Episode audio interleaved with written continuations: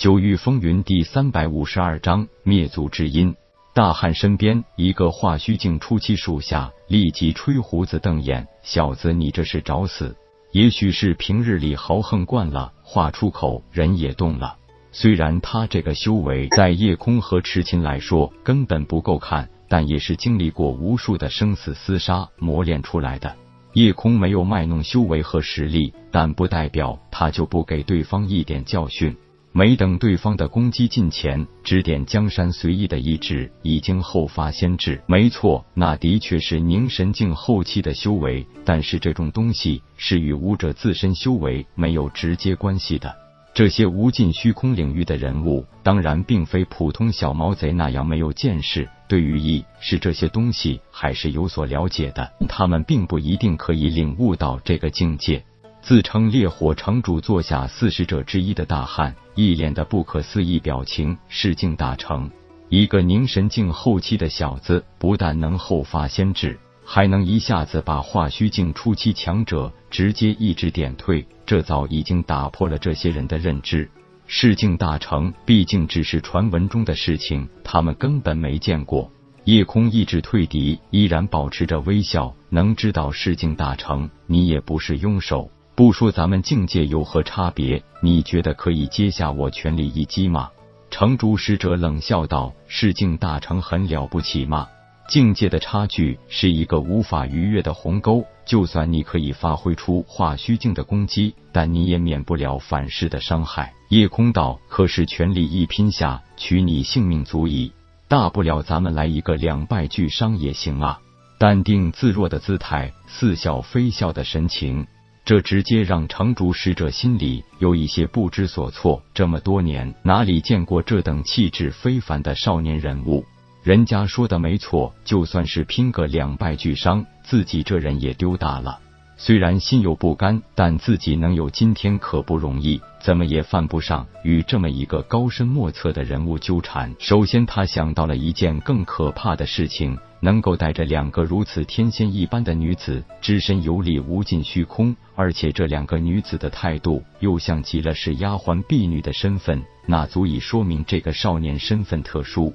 恐怕是哪一域，甚至是天位面大家族大势力的公子哥，如果不巧给城主招惹了什么麻烦，那自己真是要吃不了兜着走了。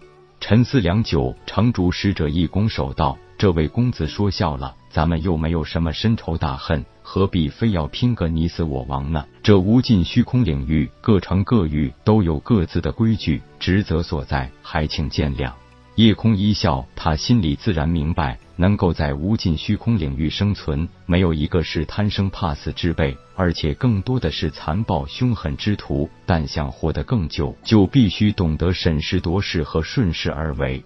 其实他早就想明白了，自己故意显露凝神境后期实力，再刻意的使出世境大成的手段，那就势必会给人造成一些难以揣测的神秘。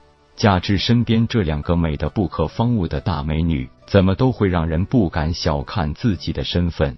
本想进城耍耍，可是铁牛和啸天等人已经赶赴蛮荒域，自己总不能太过耽搁。既然是一场误会，那就算了。这位公子既然是路过来了，就是缘分。不进城暂作休整，也好让我烈火城略表地主之意。不必了，你的好意本少爷心领。如果有机会，也许还会回来，到时候一定叨扰。告辞，没有跟对方废话，直接带着池琴和香入舱，驱动飞行舟急速离去。池琴笑道：“没想到他们自己就怂了，看样子那个什么使者挺有自知之明。”夜空点头道：“毕竟在这无尽虚空领域里生存，除了豪勇斗狠，还是需要一些聪明才智的。”香儿笑道：“只是可惜了，没弄到大笔的玄石。”痴情道：“赶到蛮荒域还要一段时间，你还愁没有送上门的买卖？”一路低调行进，当然少不了看不清状况的虚空大道。不过夜空也都是略作小城，没有赶尽杀绝。从球球的回馈得知，铁牛一行早已分手行动，只有铁牛、千木英姿、球球和四大神兽七人前往蛮荒域，其他人已经直接返回紫极域了。双方在蛮荒域会合，这已经是夜空三人离开紫极域的一年后了。大家一见面，除了那份久别重逢的喜悦，更是感慨万千。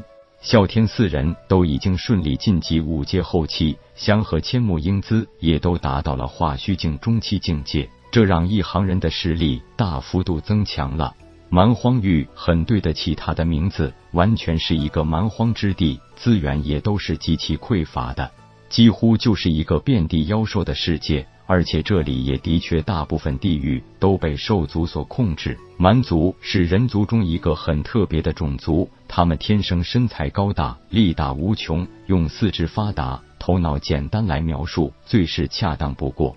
只可惜，如今蛮族早已经不复当年的雄风，不但被兽族围攻，领地逐渐变小，更是被外族侵犯。二十多年前，铁牛出世，引动天地异象。这让蛮族惊喜万分，没想到祖上的战神蛮体竟然完美的得到传承。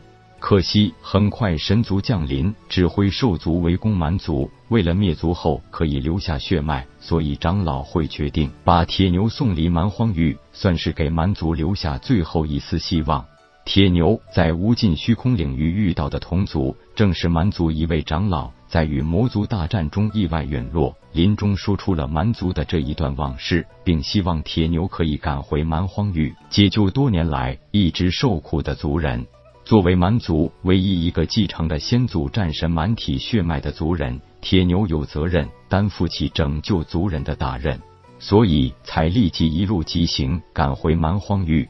夜空道，没想到铁牛这战神蛮体当年出生就引发了天地异象。恐怕这天的异象惊动了太虚天的神族，所以才派人前来攻打蛮族。痴情道：难道铁牛的战神蛮体还会让神族有所忌惮吗？嗯，夜空道：上古时期蛮族战神那可是参与上古神魔大战的存在，只是神魔大战后虽然万魔伏诛，但神族也是元气大伤，战神也不知所踪，所以蛮族丢失了战神传承，以至于逐渐式微。本章结束，各位朋友，动动你发财的小手，为倾城点赞、订阅、分享，您的鼓励是我坚持下去的动力。